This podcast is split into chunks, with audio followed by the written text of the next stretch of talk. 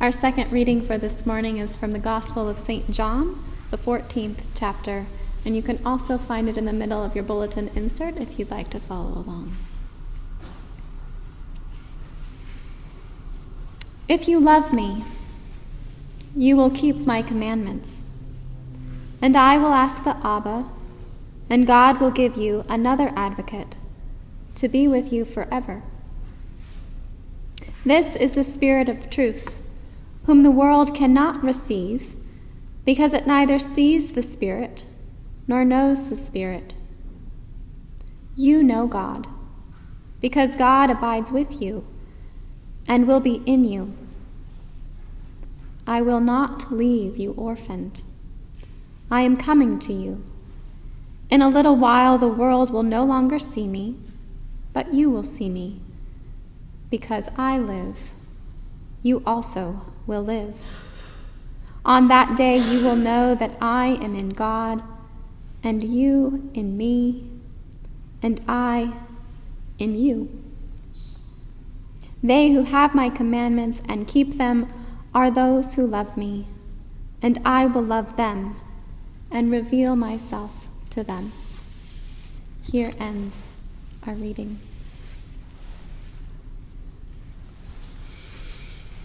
Brother John of the Taizé community of France describes a fog that settles across the land and never seems to leave. It can be difficult, he says, to endure it for so long, that fog. When the fog does lift for a moment, the brothers can see the beauty of the land that they live in once more.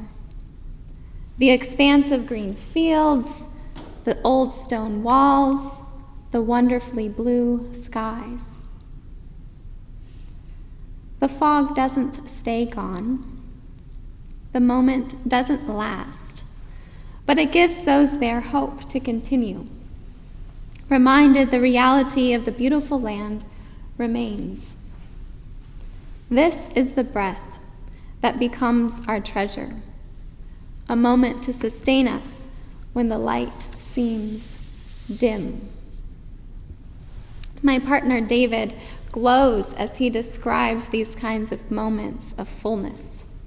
For him, it's usually when gathered with dear friends, embracing once more what it is to be human. Out of the ordinariness of life, moments of humanity touching humanity, moments we have and then forget again. But they are moments of the fire of life we do long to be moved, to be connected, to touch something that matters, that makes us feel alive. To greet the searching that is within us, to recognize and honor it, touching the life that has been beating throughout time. When it happens, it's as if a balloon has just been filled with air the colors brighten, the fog lifts, and we find our place in the order of things. Our texts for this morning speak to the search for God and the longing to break through the loneliness, to break through the fog we experience in being human. I learned this week that the writer of our text from Acts was using a literary motif to transport us to Athens, that we would imagine ourselves seated beside those who have thought deeply about God. I found myself easing into a sunlit corner in the square with glowing content. All of us gathered, suddenly no longer separated by time, but part of the community there with the great minds, including Socrates himself. My searching parts at home with them, celebrating the Athenian spirit of curiosity. Sitting together, listening to Paul speak to those of us for whom God is an unknown, but who take the conversation seriously. A conversation alive also for the friends who gathered with Jesus as well. What will happen for them when he departs and the disorienting fog returns again? The search for God linked to the longing for home. Jesus says to them, I will not leave you orphaned. I am coming to you. In a little while, the world will no longer see me, but you will see me. Because I live, you also live. And on that day, you will know I am in God, and you in me, and I in you. To those who love one another, I will be revealed. In the loneliness of human experience, that thing that we cannot fully bridge, in the midst of that loneliness, the fog lifts, even if only briefly. And we are reminded of the life within us that connects us throughout all time.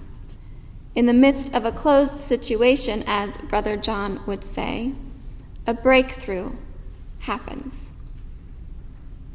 Through the one who gives us the bread of life as his departing meal, we are reminded as we take in the bread, we take in also the life that formed it the moving air, the sun, the rich soil, the drops of water. The life of the seed is with us as we live and move and have our being. And so it is with one another. In the loneliness of being human, we remember the life that was carried within our fathers, within our mothers, their lives carried within us. We remember the life that is within our children, their lives carried within us.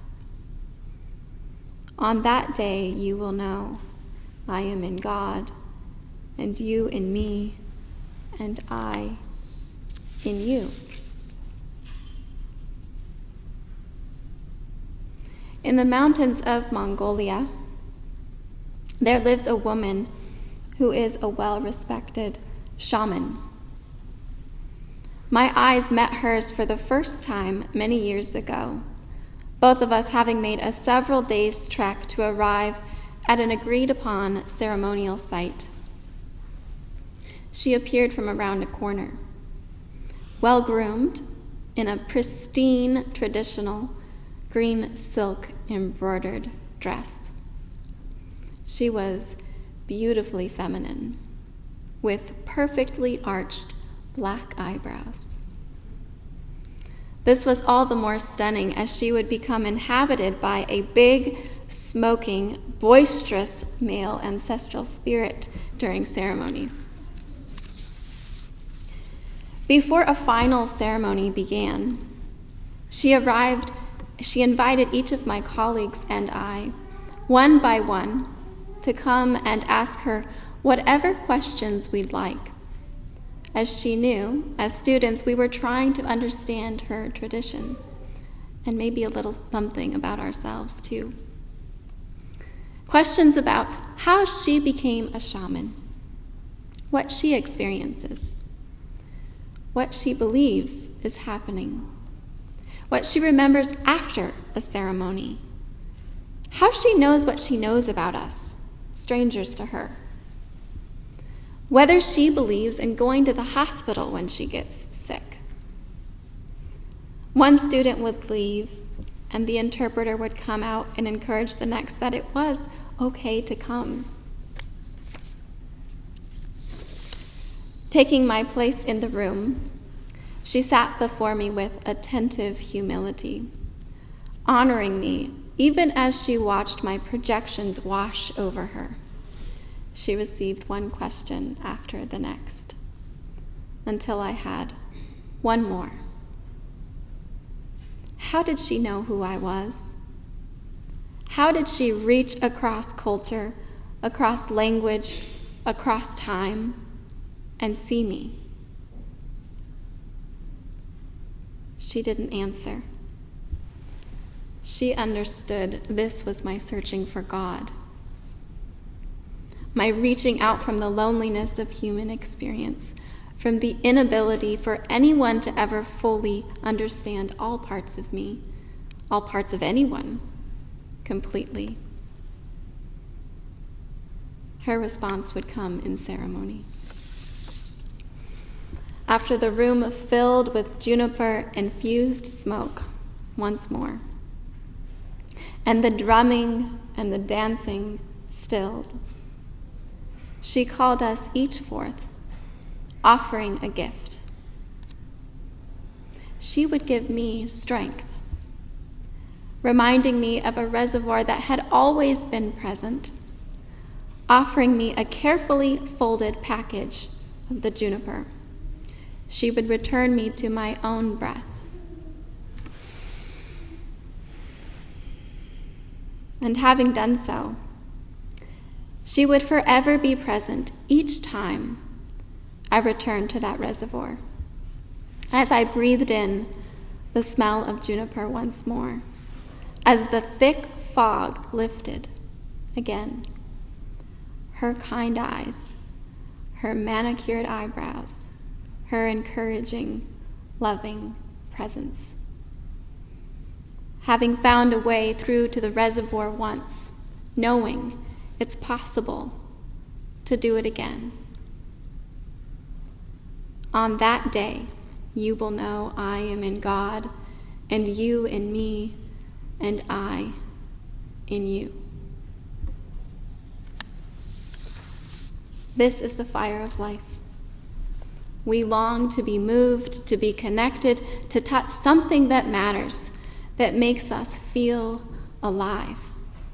To greet the searching that is within us, to recognize and honor it, touching the life that has been beating throughout time. And when it happens, it's as if a balloon has just filled with air. The colors brighten, the fog lifts and there we find our place in the order of things. Amen.